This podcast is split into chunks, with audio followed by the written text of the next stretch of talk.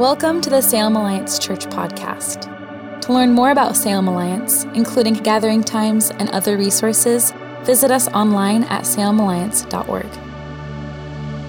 Today's talk is given by a guest speaker. Did anyone catch that humongous mat mustache on that early in that video?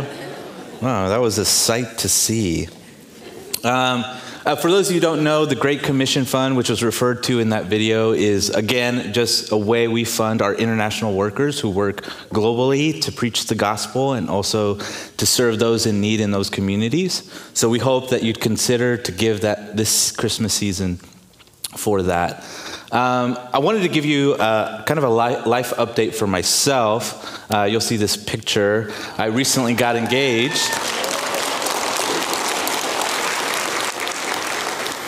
As you can tell, I'm not the most photogenic person uh, with my eyes closed, but we're just super excited for what that means and um, just excited for planning and just wanted to share that with you as, as a church family.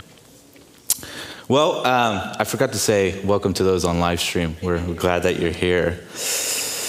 Well, many of us uh, would agree that there are very few people who get into the window or get to see some of the weirdest quirks about ourselves. One of the more unique quirks about myself is that I have the ability to turn a simple fix into a long lasting problem. and I'm sure many of you here do as well. And let me give you an example of this. Um, I've always had terrible eyesight since elementary school, which is why I wear these things. And one day uh, during, uh, I think I was in middle school, just, just about to step into middle school, um, I decided to go to sleep like I always did. And like I always do, I forgot to take off my glasses, which I'm sure for those of us who wear glasses, it's always hard to remember to take them off. And one day I woke up from my, from my nap time and I realized that I had broken my glasses into two. And I was devastated and super sad and just super, just, ah, just, uh, just couldn't even imagine what, what that meant. One, um, which I'm, I'm guessing many of you are thinking right now, Ephron, that's a simple fix. Just ask your parents to buy you new glasses. Wrong. Here's why You'd think that by the way parents talk to their kids about how much glasses talk or cost, they would be worth a thousand dollars, which is exactly what I thought. So I wasn't telling them that I broke my glasses. And secondly, like I said before, I am a master at turning a simple fix into a long lasting problem. So then what did I do? I spent all of my middle school years, three full years exa- to be exact, without glasses. Uh, I, as you can see on this screen, you'll see these two pictures. This is basically what I saw throughout my whole middle school years. Um, sitting in front of class, squinting as hard as I could. I wasn't uh, trying to be like grade A student. I was just trying to see. Um, and then playing sports with terrible depth perception, not knowing where to shoot the ball. Um, and then staring at my friends as hard as I could to figure out which one was who. And my guess is that many of us in this room may feel like that is our vision when we talk about God and his supernatural work. We hear, yes, we hear the amazing stories about miracles healings, and God's presence secondhand. And although we get glimpses of that and even subtle experiences, many of us, when we talk about the supernatural work of the unseen realms, our vision of its reality is often blurred or even non existent. And here's the question many of us are asking. So, is the problem that God is not revealing himself to us, or that I'm simply unaware? And that's the question I want to tackle this morning. And as we continue in our sermon series, Realms of Glory, I would like to start where Matthew begins in his narrative with Joseph. The story of Joseph serves for us as an example to know that God is always constantly working behind the scenes. and always inviting us to see and to experience what he is doing and what at first seems hidden. So, if you would, why don't you turn with me to Matthew chapter 1, and we'll start in verse 18. I won't read all of this section that you see up there, um, but I'll make notes as we go along. Matthew 1, verse 18. This is how Jesus the Messiah was born. His mother Mary was engaged to be married to Joseph. But before the marriage took place, while she was still a virgin, she became pregnant through the power of the Holy Spirit. Joseph, to whom she was engaged, was a righteous man and did not want to disgrace her publicly. So he decided to break the engagement quietly. As he considered this, an angel of the Lord appeared to him in a dream. Joseph, son of David, the angel said, Do not be afraid to take Mary as your wife, for the child within her was conceived by the Holy Spirit, and she will have a son, and you are to name him Jesus, for he will save his people from their sins. We'll skip to all the way to chapter 2, verse 9. And by this point, we have received the prophecy of uh, Emmanuel, God with us, and also the story of the Magi meeting with Herod and looking for Jesus. Verse 9 After this interview, the wise men went their way, and the star they had seen in the east guided them to Bethlehem. It was ahead of them and stopped over the place where the child was. When they saw the star, they were filled with joy. They entered the house and saw the child with his mother, Mary, and they bowed down and worshiped him. Then they opened their treasure chests and gave him gifts of gold, frankincense, and myrrh. When it was the time to leave, they returned to their own country by another route, for God had warned them in a dream not to return to Herod. We're going to skip to verse 16, and by this point, Joseph and his family have escaped to Egypt. Herod was furious when he realized that the wise men had outwitted him. He sent soldiers to kill all the boys in and around Bethlehem who were two years old and under, based on the wise man's report of the star's first appearance. Herod's brutal action fulfilled what God had spoken through the prophet Jeremiah. A cry was heard in Ramah, weeping and great mournings. Rachel weeps for her children, refusing to be comforted for their for they are dead. We'll skip to verse 21. So Joseph got up and returned to the land of Israel with Jesus and his mother. But when he learned that the new ruler of Judea was Herod's son, Archelaus, he was afraid to go there. Then, after being warned in a dream, he left for the region of Galilee. So the family went and lived in the town called Nazareth this was to fulfill what the prophets has said. He will be called a Nazarene. This is the word of the Lord. Through Matthew's storytelling, we see that we see that like a brilliant conductor, God is, plan- is masterfully guiding this symphony of his plan angels, magi, a humble family from Nazareth, all partnering with God to bring about the child of salvation. And in this process, we see Joseph's eyes slowly being unveiled to God's activity. And in this message, we'll see how God's intervention, uh, God will see God's intervention as Joseph's invitation to trust, and God's protection as Joseph's call to faithful movement. So let's begin first divine intervention. Joseph's invitation to trust and experience God's transcendence.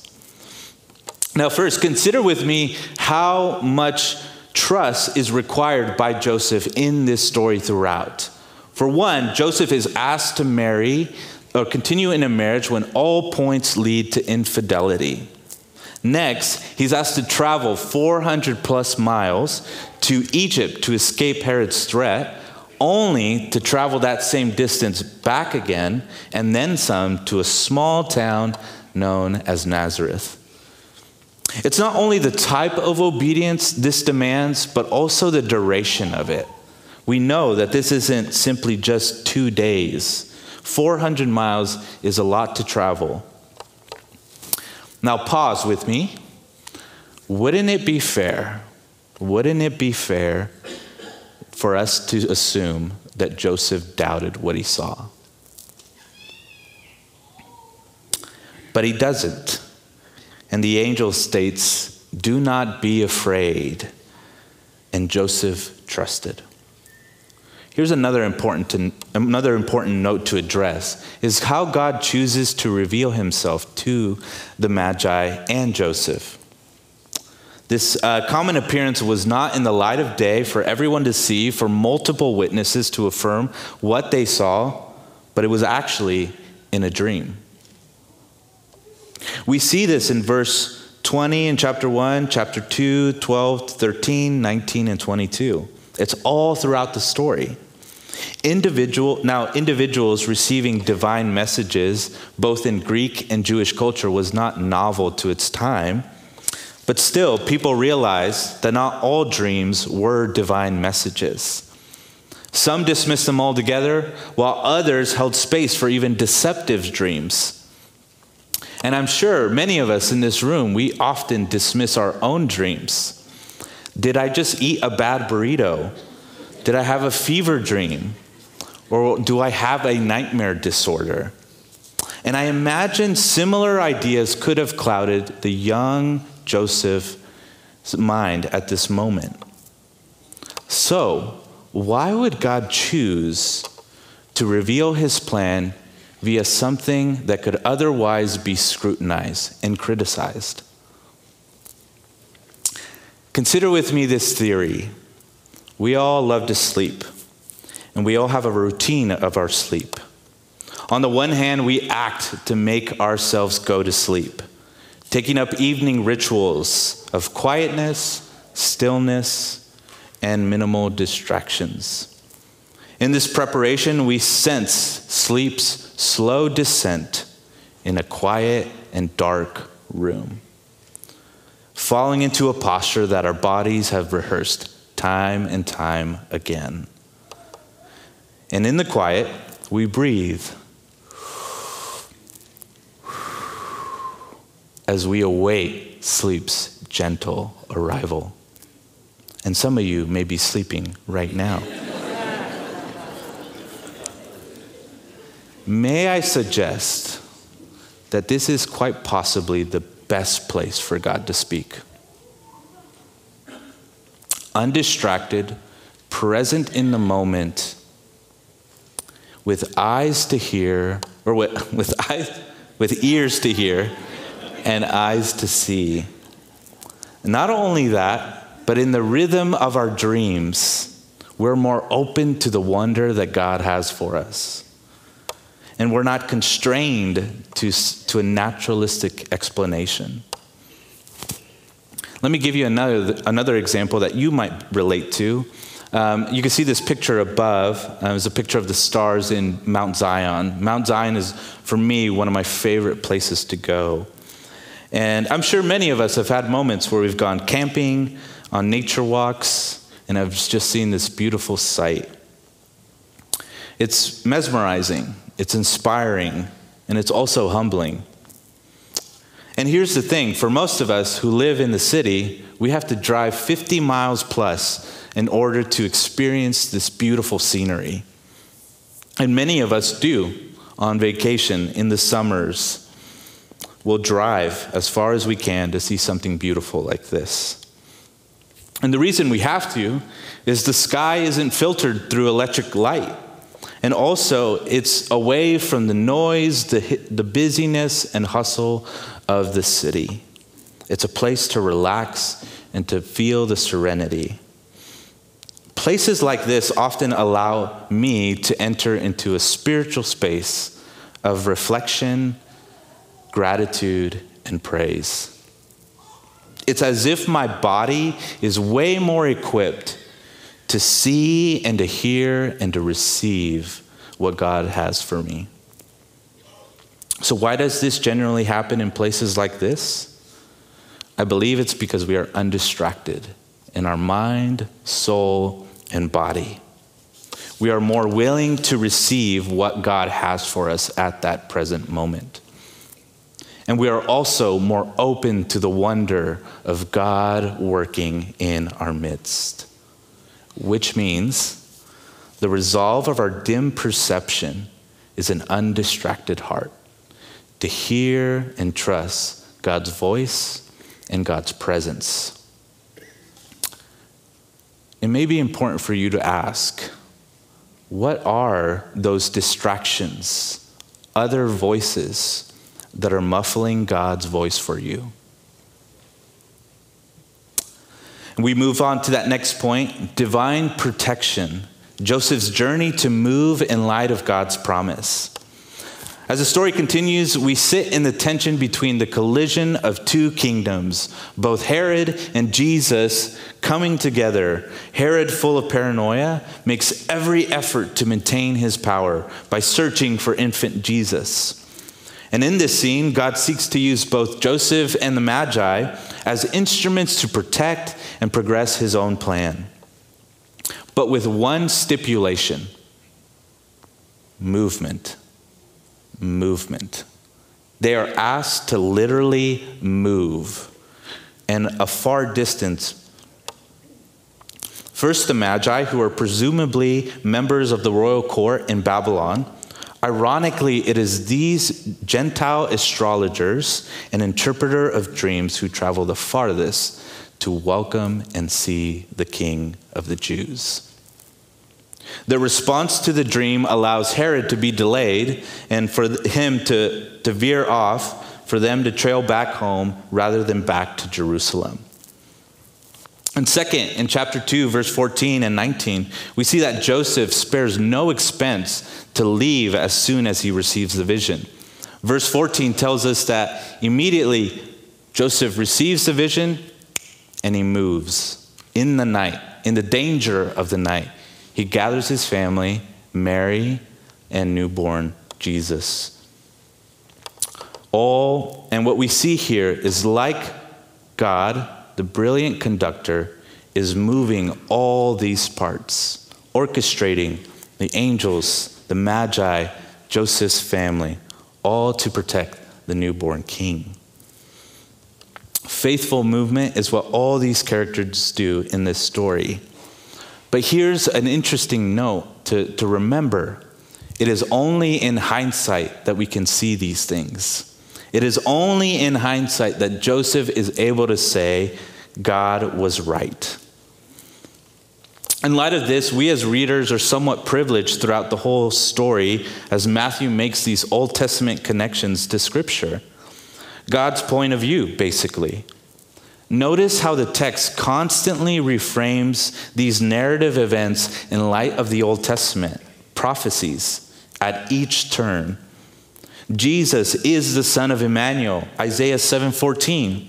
Jesus, the long-awaited shepherd born in Bethlehem, has arrived, fulfilling Micah 2 and 2 Samuel 5:2 and like Israel, liberated from the enslavement of Egypt and exile, so does God call Jesus out of exile. Hosea 11 1. And lastly, much like Rachel figuratively weeping for her children Israel in exile, so does she weep for the children massacred under Herod's commands. Jeremiah 31 15. The pattern seems quite clear for Matthew to point us to. Jesus is the new Israel. And like a conductor, God is masterfully working to make all these scriptures come to light. And more importantly, it's as if Matthew constantly wants to remind us that God is always moving and active in the story that is unfolding before your very eyes.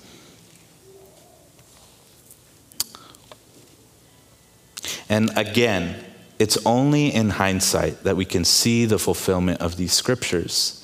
It's only in the Magi and Joseph's movement that they are able to see the fulfillment of God's plan. And I'm sure many of us in this room have had similar promptings to literally go some other location that we probably don't want to go to, but we really believe that God is the one directing our steps. And one thing I remember is going to uh, having a similar, similar feeling when I was called to go to Dallas, Texas. No one wants to go there, right? I want to stay in the Northwest. Um, but I was, I was told by God that I needed to go to Dallas, Texas to go to seminary. And by this point in my adulthood, I had no money. Um, I sold my car, had no connections, and no plans really to know what to do once I got there. But yet, I moved because I felt God call me. All I had was a small backpack, and I don't know if you guys have ever seen those army backpacks before, but that's all I had. I sold everything I had, and all I had were those two bags. And as soon as I get there to the, get from the airport to our student housing, student apartments for seminary students, I, am told by the reception, receptionist that my apartment wouldn't be ready for another couple of hours. So here I am with this huge long bag and my, um, my backpack, and also just a little blanket for me to have, just to comfort me in this time. And I'm told by this receptionist, yeah, your, your room's not going to be ready for another two hours. And I'm just sitting there and I just think in my mind, oh my gosh, I just made the biggest mistake of my life. I don't even have a bed to sleep on. The floors in this apartment complex are concrete. I don't have plates to eat on. And this doubt just starts to spiral, spiral, and spiral. And I just think, man, you just made the wrong call. And so, in order to relieve my anxiety, grab my backpack, my blanket, and my bigger backpack, and I'm just walking around the campus. And, um, and as I'm walking around the campus, I see some of the professors and scholars that I've often admired. And for me, that's, I'm, I'm a bit of a fangirl when it comes to that as I see them. So my st- stress starts to relieve some bit. But it wasn't until I walked into this library um, and you can see a picture of it right here. And I enter this library, and obviously everyone's looking at me. I don't look normal to anyone with a blanket, as an adult, just walking in. And I just sense this huge weight lifted off my shoulders, which is ironic because I was lifting some heavy backpack in, on my back. And I just feel the sense of peace and calm and affirmation of God's voice telling me, this is where you're supposed to be. Which, quite prophetically, this is where I spent most of my weekends. And it was as simple as that. But in order for me to see and experience it, I needed to fly a couple thousand miles to see what God was saying. The resolve of our dim perception is faithful movement. So then, what is the movement God is inviting you to in order to see his transcendence? So then, how does this help us unveil the unseen activity of God's work, supernatural work? You know, like, like many of us, uh, like me with my glasses, uh, it was about getting new frames. Consider with me um, this idea. Here at Salem Alliance, we often use this idea of identifying kairos moments. In Greek, uh, there's actually two words for time chronos and kairos. Chronos meaning sequential, um, chronological time, where kairos means appointed and opportune time. Often the Gospels and Old New Testament scriptures would use this word um, and develop this word as God's activity. And to put it another way, um, Kairos is the space where God's activity and our spiritual awareness meet. Let me say that one more time. God, Kairos is the space where God's activity and our spiritual awareness meet. And so, as a, as a helpful tool, uh, think about these questions to identify Kairos moments. And here at Salem Alliance, we're always under the assumption that God is always moving and active and always inviting us to see and experience it. So, as you think about these reflective prompts to identify Kairos moments for yourself, remember how has God shown his work in my past? Discernment how is God working in my life? right now? And movement. How does God want me to respond in light of this? You see, the story of Joseph allows us to hear God's subtle invitation to experience and see his transcendence. God doesn't just want to give you monumental moments, but to learn the rhythms of detecting his presence and activity, even in the ordinary. And I'm sure many of you, like me, um, have always wanted to be in the front row of God's supernatural activity, where we experience something that's undeniable, unexplainable, miraculous. We all, at some level, want this. You know, stories like the one Rob shared with his DMV experience with an angel, or even his healing of his knee. And I'm sure many of you have similar stories like that. And I believe for myself, who I haven't necessarily been the main recipient of something like this, I believe God will honor that. And for many of you, I believe God will honor that too. But in the last couple of years, I've felt this God working in my soul about reframing my perspective. Much like my glasses, it seems that, they, that the way to see God's activity was actually there all along. A solution to my dim perception has always been there. It wasn't that I had been missing out, but that I was simply unaware. So, in the last couple of years, one of my spiritual mentors um, challenged me to assume that God is actually always in your presence and in your midst. So, instead of praying a prayer of more bigger moments, monumental moments, pray that you may have eyes to see. Part of this journey for myself has been reading liturgical prayers every morning. Kind of a, a stubborn, uh, posture to hear, to say that, God, I know you are here and I need to see you. And I have two moments that kind of solidified what my spiritual mentor meant by this. One was simply around a Christmas table. This is for uh, Mexicans, this is what a Christmas table looks like, which I'm Mexican, by the way. Um, and I'm just sitting there in the dinner table, and it's just an ordinary Christmas dinner. But I'm looking at each of my family members, and I'm just welting up with a little bit of tear and just joy. Because I know my brothers, my sisters, my mother, my mother, my father's stories. I know the joys and the, and the sadness that we've experienced that year, the bond that we have. And here we all are enjoying each other's company. And I'm just overwhelmed with gratitude. We're eating tamales, we're drinking champurrado, we're playing loteria. And for me, it's undeniable that God is here. And it's not just because of the tamales. and it's interesting that everything I am interpreting in the ordinary, for me, is in fact supernatural. And again, I have another moment. Uh, I took a soul care day to Mount Angel Seminary, and this is their chapel. Um, and throughout that evening, spending over there, I was journaling just kind of the changes that I've experienced in the last year. And some of the things I've been praying for that came to fruition. I had an amazing job. I had been here for at least a year. Uh, friends, church family, and what's now a new lovely fiance. And immediately, again, I'm, I'm welting. I'm feeling a sense of gratitude overtake not just my tears, but my body. And I just know God is here.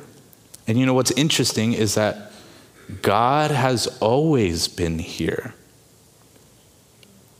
So here's my prayer for us, church family. May God grant us more monumental moments Yes. But also, may we be able to see the supernatural in the ordinary. Let us pray. Father, Son, and Holy Spirit, may we be aware and discerning of your constant activity. Would you train and form and mold our hearts to discern the workings of your Spirit? God, would you grant us big moments, but would you grant us eyes to see how you are working in the small moments? And would you instill in us a constant posture of reflection, gratitude, and praise that you are always here and that you are Emmanuel, God with us. Amen. Thanks for listening to the Salem Alliance podcast. We hope you have been challenged and inspired. Salem Alliance is a community of believers located in downtown Salem, Oregon, and we are passionate about our city being a city at peace with God. To experience other messages and discover more about who we are, please visit salemalliance.org or download the Salem Alliance app. And again, thanks for listening.